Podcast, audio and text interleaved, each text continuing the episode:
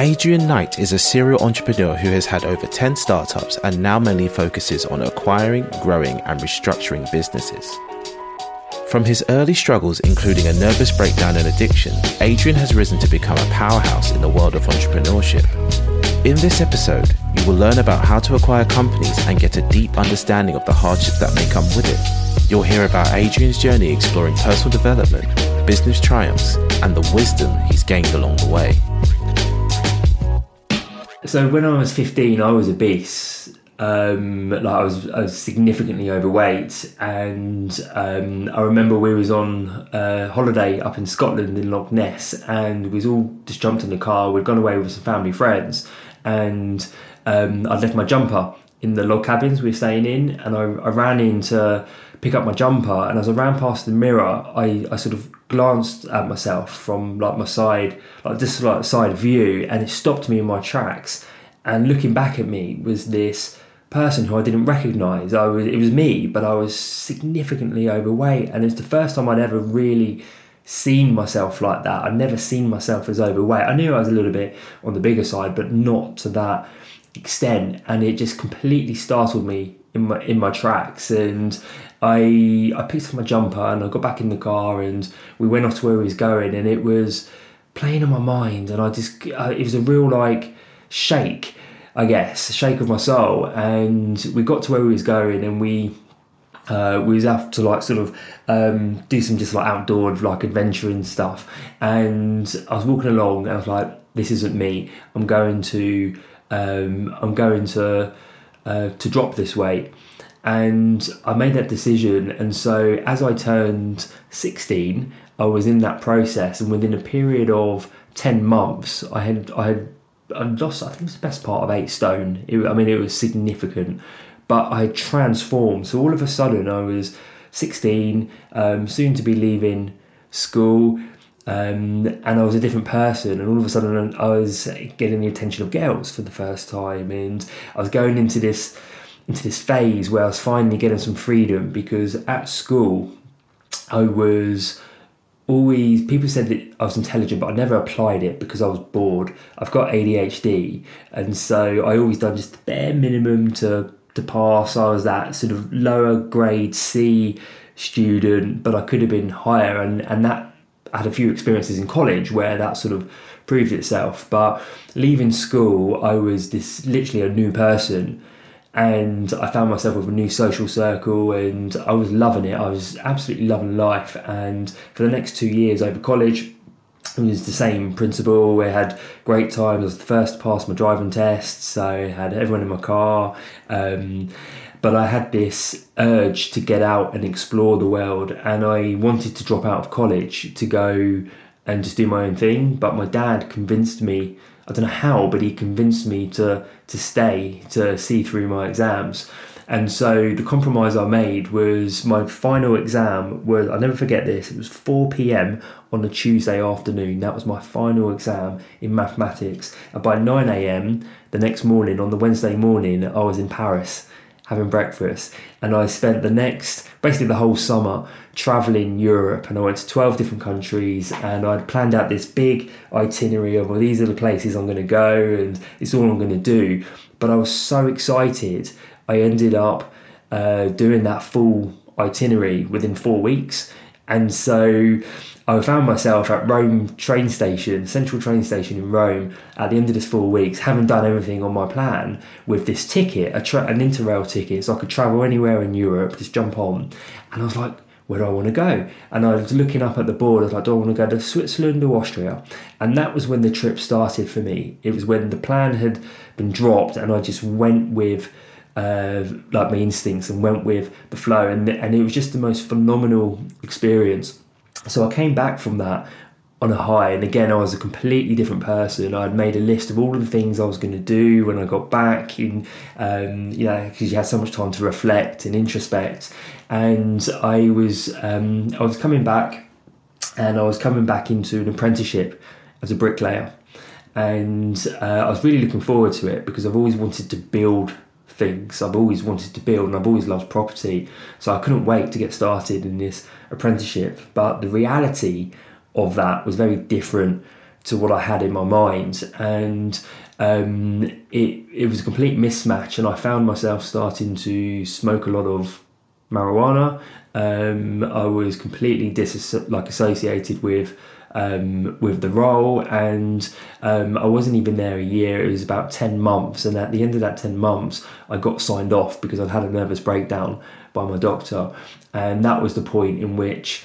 Um, I remember they subscribed me like various forms of medication. I wasn't sleeping, so I had sleeping tablets. And I remember sitting on my bed at my parents' house with the tablets in one hand, looking at them, thinking, "I don't want to go this route. I want to. I want to figure this out myself." And so I didn't take a single tablet, but that started a journey for me of like I, I was truly at rock bottom and having gone from such a high the previous year and it started this journey of building myself up brick by brick and it was the the process was very much you add a brick you add another brick and then they both fall down so you have to start again and again and it was just that pattern really until I started to find my way a little bit in my yeah, as I sort of turned 20. So, yeah, I mean, I can completely relate to that. That whole idea of if I tried harder in school, I would have done better. Because I had the exact same thing where teachers like, Sam, if you just tried a little bit harder, you could become an A grade student. I'm like, oh,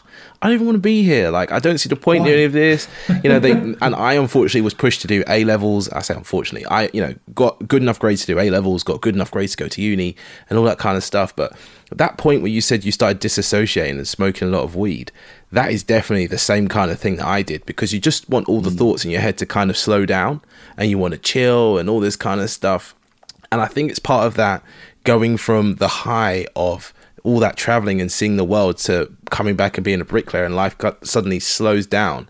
I had that same feeling, but in a way that mm. I thought I was going to be doing all this, you know, crazy big stuff and I slowly saw the walls closing in of okay, you go to uni, you get a job, you work this job for the next thirty years, and it, it didn't help that I was studying something really boring like accounting and finance. And you know, in, in your in your world, you know, you was bricklaying. You know, to go from traveling around the world to bricklaying is a, a big big transition, and it's not normally two things that go together. Normally, the type of person that travels the world wants to continue traveling the world or wants to work for themselves, and I think it's one of those things where when you're in that kind of low state or that rock bottom, like you said, you you don't really know what the next step is. You don't really know what mm. you're gonna do, so you kind of just do what's there. Do you know what I mean? So yeah. Once you've kind of gone through this process of a you know transformational thing of going from obese to in shape, traveling around the world, bricklaying doesn't quite work out, and you know you're sat there with these pills and you're like right i'm not taking these. I'm going to level up. I'm going to go to the next level. Because right now i'm at the bottom and something that a lot of people don't know is rock bottom also has a basement that you yeah, can sl- really that you could slip into. But what was that process like of you know building yourself up and, and coming out of that space where you know you are in a, a vulnerable state? What did you do? What was the kind of business or career move that you decided to make at that time as a 20 something year old man so yeah, so I was just coming up to turning twenty, and my girlfriend, uh, my first proper girlfriend, um, she was going to university, and it had dawned on me that she was going to university, and I was staying there uh, in a job uh, like an apprentice that I hated. Um, and it just made me realise, like, it, it really broke me actually, and it just made me realise that I don't want to be doing this. And so I ended up going to university as well. I applied for um, different universities. I, I, got accepted to study architecture at Bristol University, but then decided against that because I couldn't see myself studying for seven years to then be doing that job for the rest of my life. Um, so I ended up going to university that was actually fairly close to home uh, to study construction management. So I was more the project manager on the building site. I was like, okay, that's pretty cool. I can deal with that. So I went to university and I lasted three weeks. Um, and there was a couple of reasons for that. The first was I was I had learned through my travels and I'd learned through that experience as a bricklayer, and I was still at rock bottom here. Um, but I had learned that it just didn't make any sense to me to be doing things that you didn't like because it was the norm to do them. And I saw this at university where there were so many of my friends who were in degrees that hated doing it but they, they stuck it out for the three years. And I, I respect the persistence, but I also think there's a little bit of insanity in some of the cases there. Not all of them, but some of the cases. Um, and that just wasn't me. So I I was looking around in this construction management course and finding out more about this career path. I was like, I do not see myself doing this for the next 40 years of my life. I just do not see myself doing it. But I had simultaneously started a um, a little business in those first three weeks at university which was a uh, it was just before Facebook, so it was a student advertising business. So we used to go around the student nights and take loads of photos of uh, people out, and then we'd stick them onto our website, give everybody like a business card, like go to the website, see your photos. But at the at the same time, we had already approached local businesses and said, "Hey, do you want to attract loads of students?" You can pay to advertise on our website, and it worked. Um, and so within the three weeks, that had got going quite quickly, um, and I just made a decision that I wasn't going to continue with my course, but I was going to continue doing this student thing because I didn't really have anything else to do.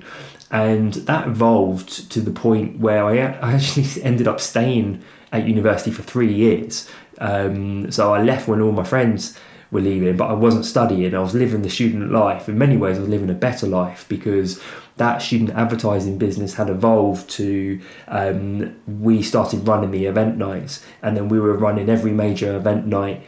Student event night in Reading, uh, where the university was, um, so four nights a week, plus we had the advertising plus we had a paid weekly column in the reading chronicle where one of my friends wanted to be a writer write it and so it was this great little operation, and it it should have been so much more fun than it was for me. Like a lot of my friends were having the time of their life because they always got the VIP treatment, and the bars would give us like crates of free alcohol. So you were like one of the most popular people. Um, in the year, but it was like the last thing I wanted. I was I just wanted to be locked up in my room basically, and uh, there was this real inner conflict and. Um, there were times I remember there's like parties going on downstairs and people knocking on the door saying "come down, come down," and I physically couldn't open the door. I couldn't look them in the eye.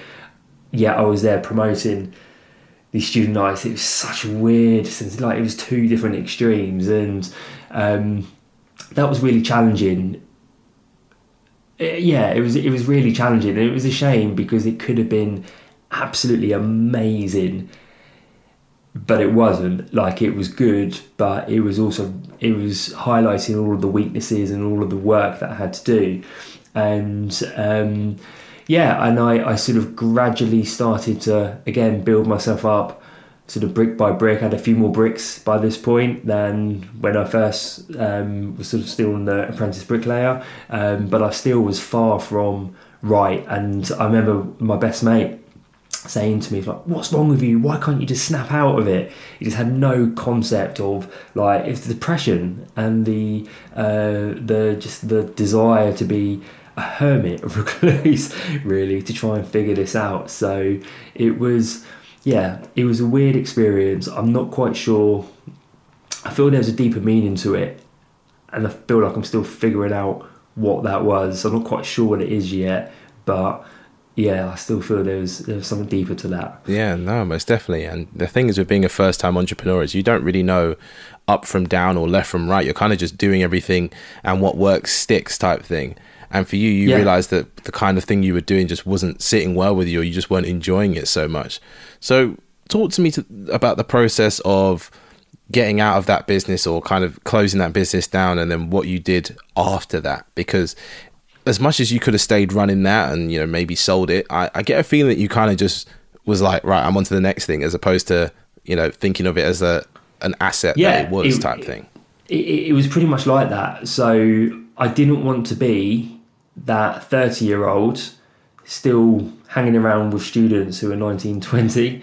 Um, it just felt a little bit weird for me. So I'd already earmarked, and I sat down and thought about this. It's like, there is a business here that could be built and do I want to grow this into something bigger like a like a national student business and have more of an organization behind it but I just felt like that I just couldn't see myself doing that. So the process of moving on from that was actually quite quite straightforward. It was quite simple. Um, and yeah, it was a case of just tying up some of the loose ends and and moving on really. And I had decided that there was quite a few lessons I wanted to take from that. There's quite a few lessons that I had learned from that experience, personal and professional. Um, but I uh, also recognised that there were skills that I needed to develop as well. So, uh, like quite a few of my friends, I decided to go into recruitment, uh, specifically IT recruitment, primarily because I wanted to sharpen my uh, business development skills and learning how to sell to businesses. Talk to me about the, the kind of IT transition. What was that like for you to go from a job that kind of had, you know, more of a, a relationships based kind of model to now working in tech essentially? I loved it. Yeah, I loved it, and I, th- I thrived really quickly in that. So I joined as a trainee. I got promoted within. Uh, it was within. How long was it? I mean, it was a couple of months. It was really fast, and then uh, eighteen months later, I was leading the uh, one of the teams there. So a small group of of people, and I really enjoyed that time. Um, yeah, I really enjoyed that time. I mean, it was definitely a bit sharky. We like recruitment, um, but that kind of goes with the territory, I guess. And that in itself was quite a few, uh, quite a few sort of learning lessons. But again, I I learned I learned what I wanted to learn from that particular phase, and uh, I actually ended up like coming back to recruitment a couple of times over um, over the over the years. So I left that um, I left that role because I wanted to do some more travelling, and I went out to uh, Thailand and Australia. But it was a very different experience to when I travelled Europe. Europe was a real elation, but I was still battling with this depression and this. Uh, sort of like low confidence, and it was just remarkable considering you, I was, I was sort of in an environment where you had to be really confident, and the ones who were confident succeeded. Like I succeeded, but I wasn't the confident one. It was so weird. Um, but that that trip, that was, I mean, it was deep. If I'm honest, I was highly reclusive. Didn't really engage with many people. I was soul searching. I was looking. I was trying to understand what it was I was meant to do, and I just couldn't figure it out. And there was the other side of I just wasn't confronting some of the inner challenges in the inner work I needed to be doing as well. So the my solution was to run away from me by going to the other side of the world where where no one knew me and uh, to hope that it would get better, but it didn't. yeah. I mean, that's, that's the hard thing, isn't it? When you're in that kind of state of you're doing all right, you're doing better than you once were, but you still don't feel happy with who you are or what you're doing, right? So you kind of go on this journey of self discovery. And for some people, you know, even though you've already done the whole, you know, say drink and drugs thing, for some people it's traveling. So you you kind of like, okay, cool, I'm going to travel the world, and along the way I'll find myself. And I'm wondering because before we started recording, you mentioned you had 12 startups at one point. You've you've run through 12 startups. Mm. Did you have any of these kind of startup ideas while you were traveling, or you know, were they kind of things that you decided once you came back and were kind of in a rut? Yeah, it was more. So I had um, when I left my recruitment job, I technically started my first startup, and that got off to a good start. But then I I essentially got distracted and took my eye off the ball with that, and went to the next shiny object, which I've always sort of regretted to a degree because I wonder where that would have went. It's uh, and that was like an internet based business. I was really into the internet uh, like the internet side of things. And so the next one was still internet based, but I had this had this idea that I didn't have to be in the UK doing it, which is a valid idea.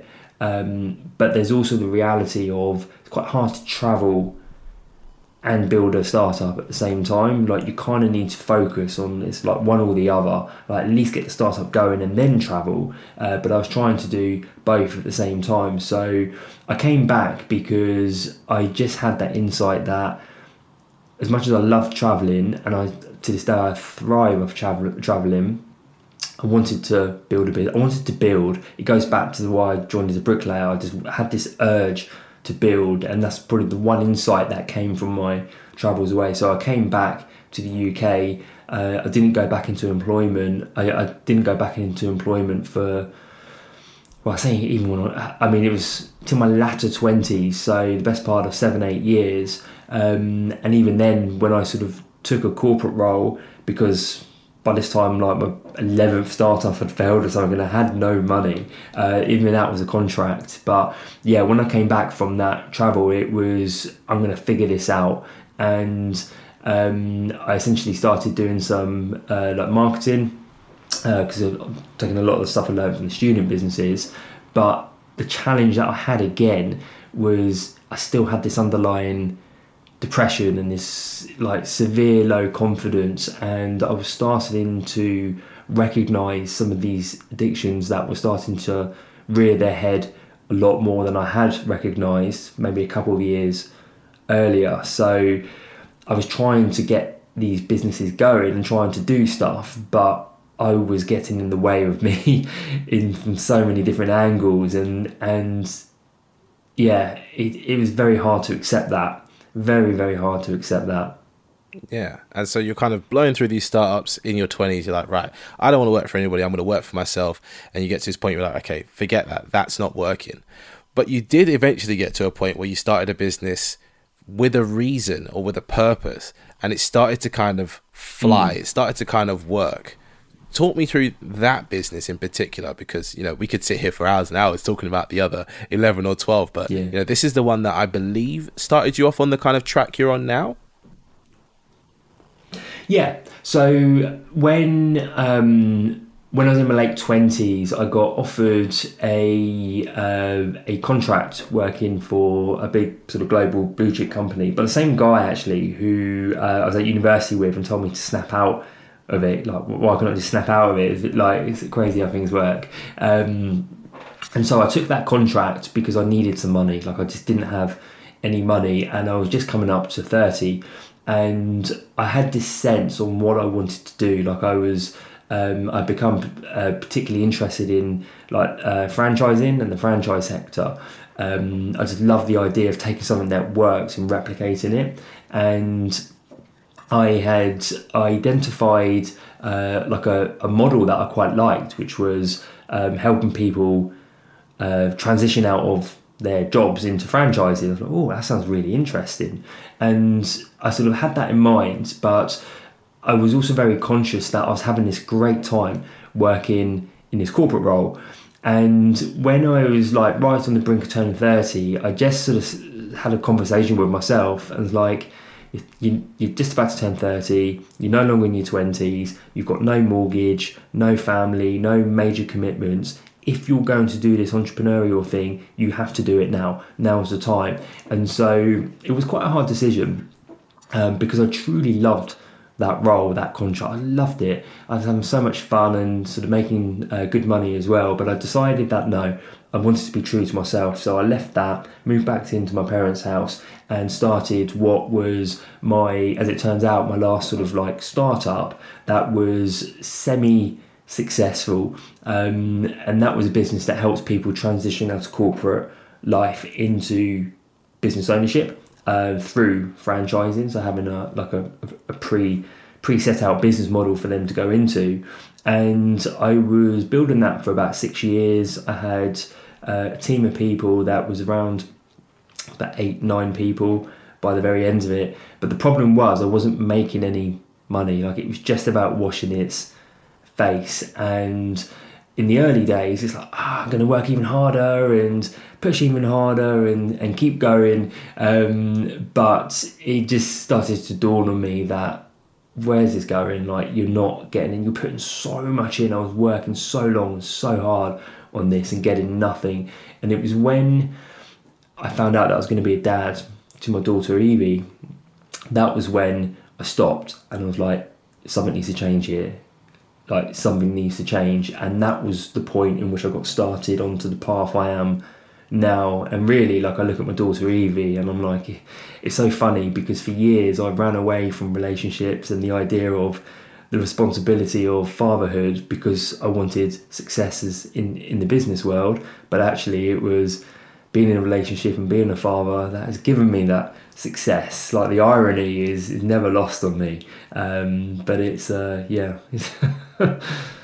yeah, I mean that's that's apparently one of the secrets to entrepreneurship is in effect having a supportive partner so having somebody that you can kind of yeah. bounce ideas off or build yourself up with and you know that could be a co-founder but can also be a, a romantic partner or a wife or that type of thing and there's also this element of as a man, when you have a child, you have this kind of feeling of like, oh no, I need to kind of get my my stuff together. Do you know what I mean? Like it's it's yeah. not a feeling that I'm aware of just yet because I don't have any children, but I've heard it, you know, countless times from other people. like when I had my son, or when I had my daughter, or when my wife got pregnant, or you know, when I found out about this that, I suddenly decided that I need to like either get going or go work hard, like go work 24 hours a day for somebody else and just make this money type thing. So you heard you were having your daughter and you realize that at some point she would need childcare. I, am I'm, I'm guessing here. This is how this kind of went down. So you're guessing at one point, or you're saying to yourself at one point, okay, she's going to need childcare, and you thought, well, I don't want to pay someone else. Why don't I just start my own childcare business? Or is that not how it went down? It, it was slightly different. So my aspirations, I've always wanted to build a sizable business. I've, I've known that, um, and my aspirations has always been, for some unbeknown reason, to build a group companies. Like I've always had this idea of this group, and I tried doing it with my startup, but for various reasons, it didn't quite work out in terms of the type of group I was looking to build. Um, and then I discovered that I uh, was expecting Evie, and ever since my teenage years, I can't explain why, but I've always had this idea that I was going to buy and sell businesses. Like that just felt like me, even though I knew no one who'd done that. There's very few sort of uh, like the more celebrity business people now, people like Richard Branson and Peter Jones, and you know all of that. There was there's no one out there doing that. I don't even know where I got the idea from, but I was I was convinced that was me, and that's what I wanted to do. But I felt like I needed some experience before going into that world. And so when I was I found out I was expecting Evie, I basically spent a lot of time reflecting on you know what type of dad I wanted to be. Um, what type of role model I wanted to be, what I wanted to do, how I wanted to manage myself, and I came to the conclusion that nothing had changed with my aspirations. If anything, I felt even more ambitious. Um, and but the time was now, so that got me started on uh, the path I'm on, which is of acquiring and turning around and selling companies. And um, I went, I've done a little bit of training, and I just went full pelt and it's like 100 miles an hour. And I acquired my first company within three months of uh, going through the training. And uh, I had a great experience. I loved it. And it was just mad to me that I'd spent all of these years having so many failed startups and even the one that was semi successful, although I think is more accurately semi a semi failure in many ways, yet overnight I had acquired this fully working operational business that had everything figured out that I couldn't figure out before, but it had a few problems. But I could see the problems and I knew how to fix them. Just I just kind of knew how to fix them. And so that was really interesting to me. And a lot of those problems were fixed within three months of buying the business. So within six months, I'd gone from a complete newbie to having acquired a business, a 30 year old company, and fixing the main problems in it. I was like, this is pretty cool. Um, and this at this point, we had just gone into full lockdown in the UK. So the first wave of lockdowns, and um, we had still been. Uh, well, uh, just prior to lockdown, we'd still been going to the like the children's groups with Evie, and so I had this sort of probably the most successful like business taste I'd had to date, like in my life, uh, just like fresh in my mouth. And we were going to these children groups, and I was really sort of engaging and uh, just fascinated by this little girl who was my daughter. And as I started to look around this world, it just felt really disjointed. Like it just felt like, oh, this is a, not the experience I thought. I thought like the businesses here in this in the children's world because it's children i thought they had everything lined up. But man it was the complete opposite. It was so disorganized and flaky and i just felt like hmm i don't know. I just felt like there might be something more there. That's what got my curiosity going. But then over the summer of 2020, when everyone was in lockdown, myself, like a lot of other people, spent a lot of time, you know, reflecting on life and I was doing a lot of running and just going out and just enjoying that fabulous hot summer we had then. And I just again recognized that if I was going to work this hard in business, it had to be more than just money. Like there had to be more to it because don't get me wrong, I like money, but it doesn't motivate me the way I thought it did. In many ways, I don't really care about it like I, I just don't care about it. But I'd always be, always been fascinated by using business as a vehicle for driving change, and but I never knew where to point that, so I'd never really explored it. But then coming into this new world as a dad and seeing it from like the customer's perspective, and then having this recent success of buying and turning around a company and then it's like thinking oh this could be the area where that sort of like social like it all came together for me. And so i made a decision in it was just after evie turned one august 2020 i said to myself i'm going to move into the sector. I don't care i've got no aspirations i've got no agenda. I don't care i just want to play a part however small that is. I just am doing it like for me because at the center of this is it's about the kids. And I just want to do what I can to help shape their lives and their education. And everyone around me was like are you mad? This is a complete 180 to everything that we've been doing and it's just a completely different world. We don't know anything. I was like I don't care. Like this is this is more than just commercial reasons. There's a deeper purpose to this. And it's amazing really because after all those years of trying, all of those failed startups, um, even the semi failure as well, the, the loss, everything, having made that decision about this is something more than just the commercials. Fast forward two years, we're multi million revenue, we've got just under 20 employees, we're educating uh, just under 10,000 under five year olds each academic term in the UK, and we barely got started. It just blows my mind, and I I look back on that and I think just wow, like it's when you come at things from a slightly different intent and you have that why, as we're talking about pre, uh, like you know, the start of the show, you know, the why we're doing things. That why is the center of everything that we're doing, and I've learned a lot from that. And so, with other areas of my life, I've started looking at it, thinking, what is my why here? And it's uh, as Simon Sinek in his book, you start with why, like it's so true. You figure out the why, and the rest just kind of falls into place. Yeah, no, you're 100% right there. And it's, it's something that a lot of big businesses do and a lot of small businesses do very well, which is focus on the customer or the client experience. If you focus on that, it's not like you can't lose because there's other things you have to get right as well. But if that is what you're focused in on, then things are going to go a lot better. So we kind of went a long distance before we even started the uh, the kind of crux of the conversation. But buying and selling businesses, that is what you do at this current moment in time. And you're currently mm. only focused on the childcare sector. Is that correct? So there's in the world of buying and selling businesses, there's multiple strategies you can take. Lots of different ways you can approach it, depending on what your goals are. Um, with the children's businesses, the goal is very much to acquire.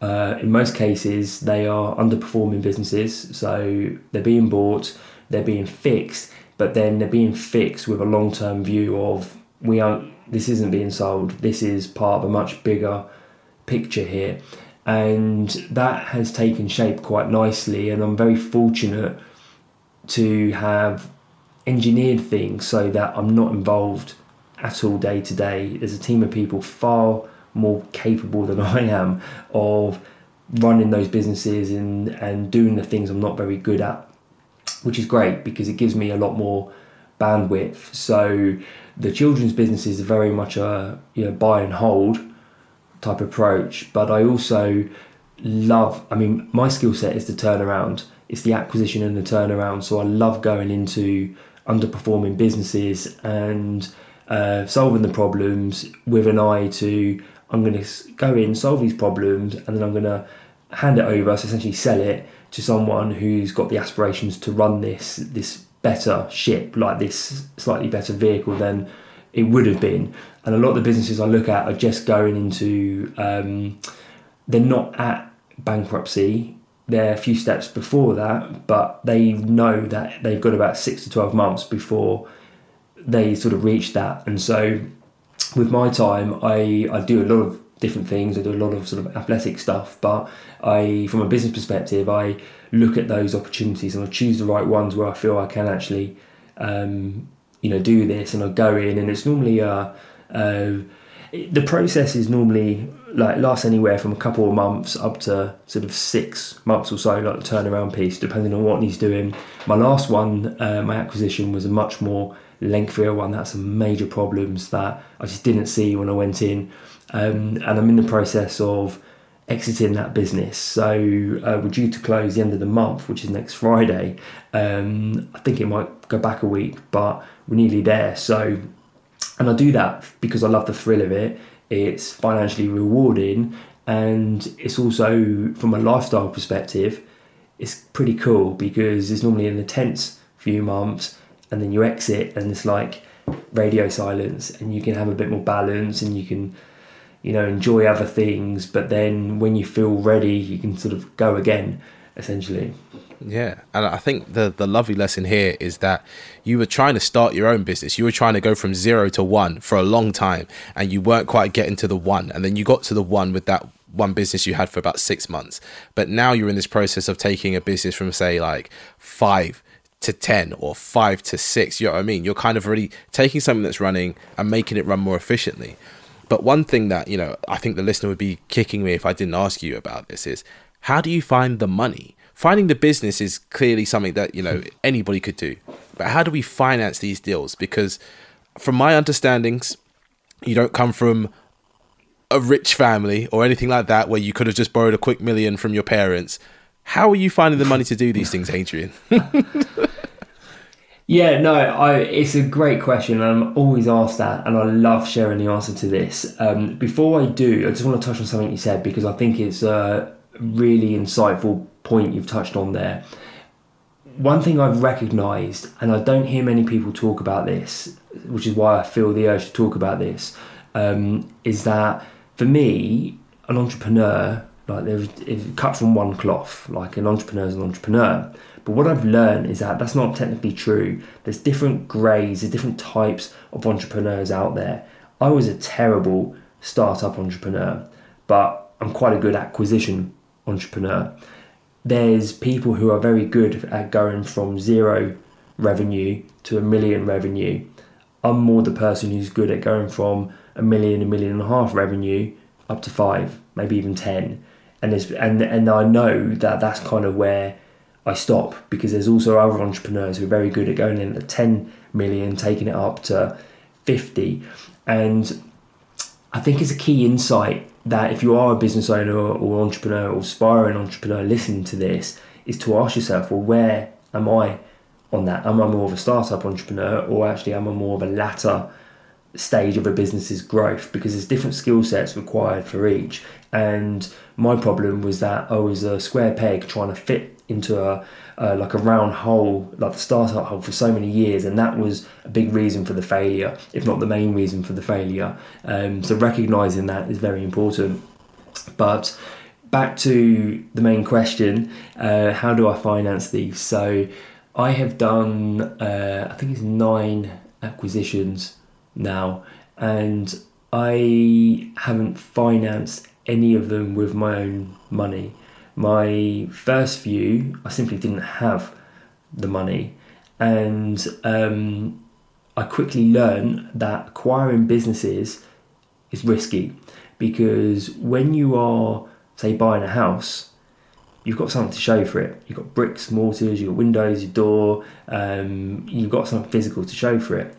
But when you're buying a business, particularly a small business, you're essentially buying contracts and you're essentially buying uh, not people, like you can never own another person, but you've got people organised within that invisible sort of uh, uh, infrastructure.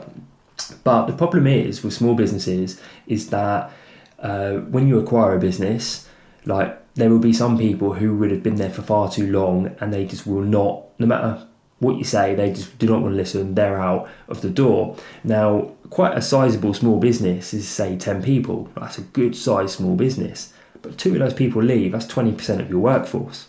So all of a sudden, as a small business, you're trying to operate on 20% of the workforce in a business you don't know or understand. That's a very risky place to be in. The second thing is that in principle, you're buying contracts, but the reality is most of the small businesses don't have contracts, and if they do have contracts, they they're not worth the paper they're written on. So I have lost count of the. And it's terrible to say it, but the amount of small businesses I've looked at, and I've looked at hundreds where they don't have employment contracts. And if they do have employment contracts, these are like the templated ones you get for like twenty dollars a month subscription. That you get access to a thousand different legal templates, and so it's a very risky place. So even if I had a, a bucket load of money, like in those earlier days, it would have been foolish of me, absolutely foolish of me to to use that. Instead, the trick to this is it's all about structuring the deal in a way in which you're minimizing your risk, but also you're doing it alongside the seller. It's kind of bringing your chair around to their side of the table because they want to leave, and you need to understand what their real motivations are for leaving because it's almost always non financial. They're not leaving because they want the big paycheck, although they expect that. But actually, the real reason they're, le- they're leaving when you um, dig into it is because they've just had a close family member unexpectedly pass away and it shook them and made them realise they've been doing this for 20 years, they've got 10 years left of their working career, they want to try something different.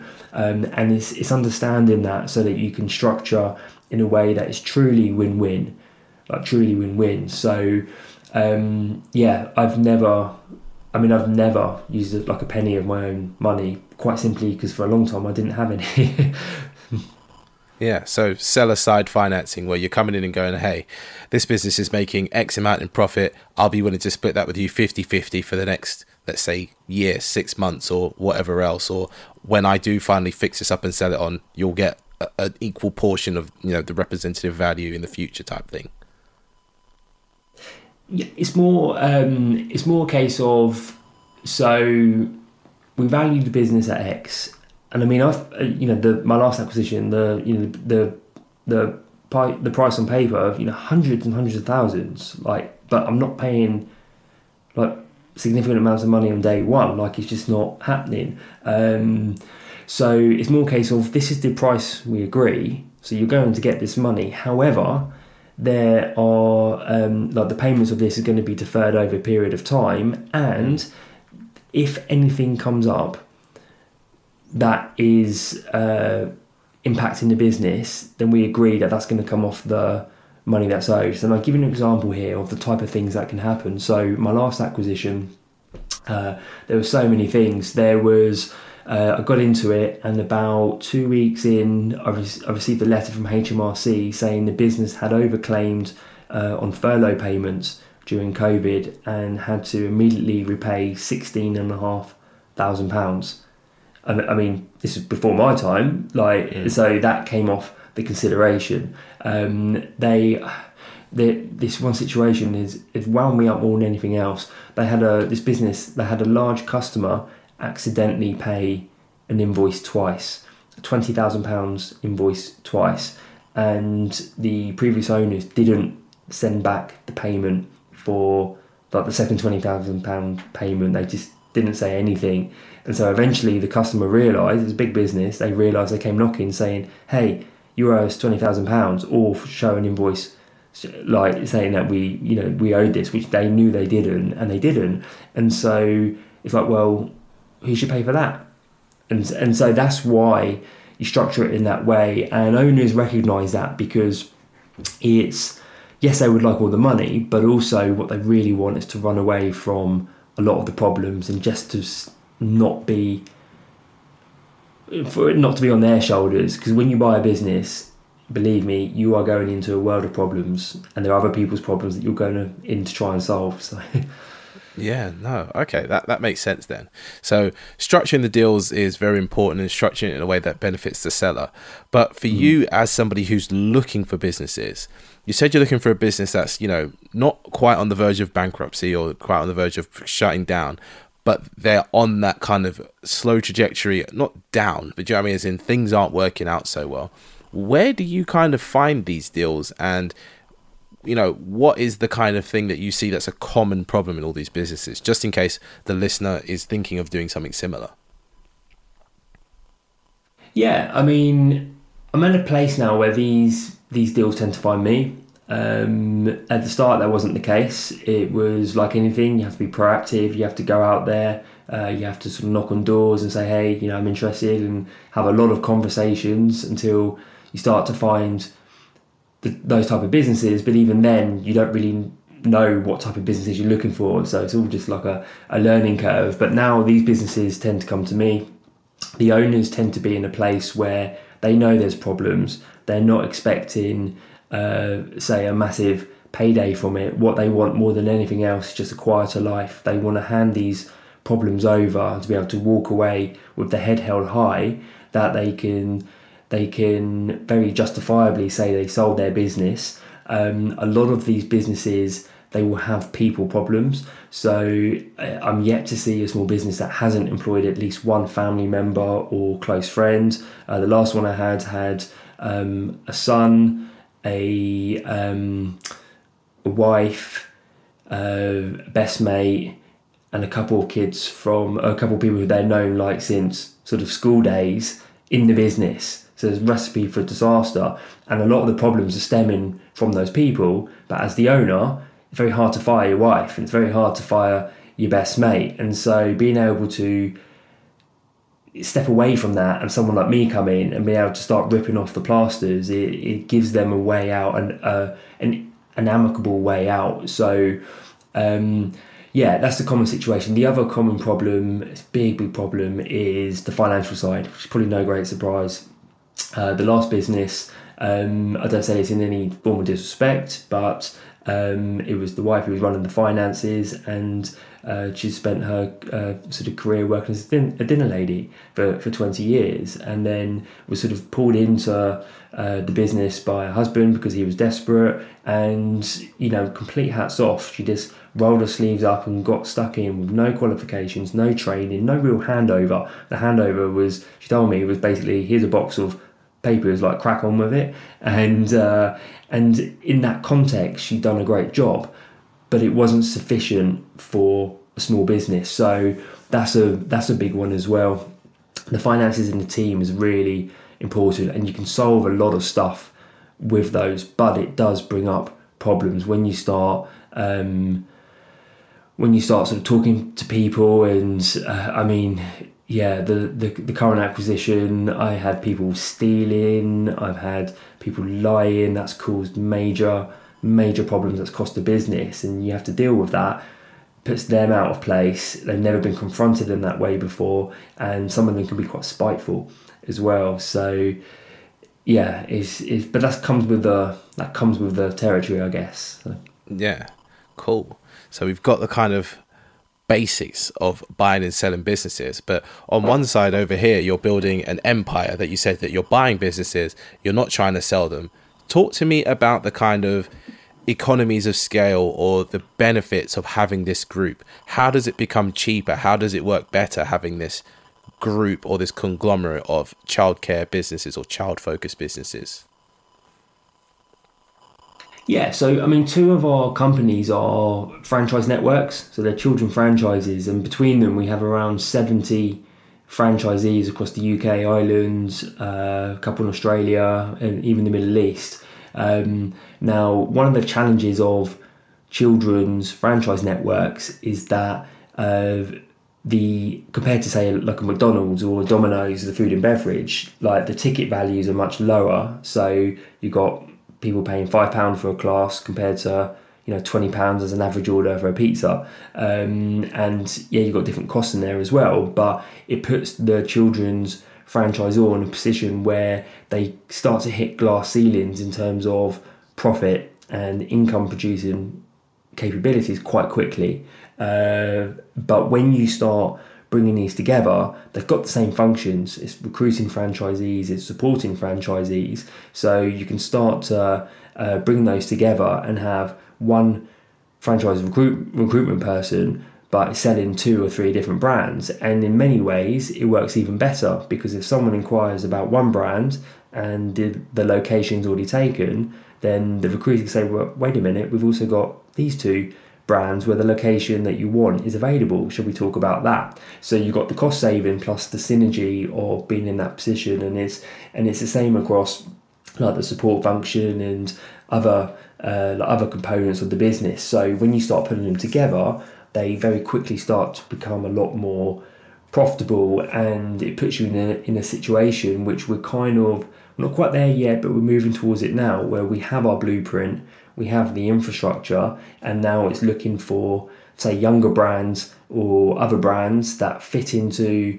like the social purpose of what we're doing. Um, so they so they provide services that complement the other services that we provide and ultimately you know shape the development of the child. Uh, but because we have the infrastructure that this younger brand can't we can plug them in and blow them up quite quickly. So from an acquisitions perspective i'm currently looking at a couple of those deals sort of younger brands where we can plug them into our framework and uh, sort of grow it from there lovely well, Adrian, you, you kind of have had this thread throughout the whole kind of conversation here of about purpose and having a purpose is what can guide you in the right direction.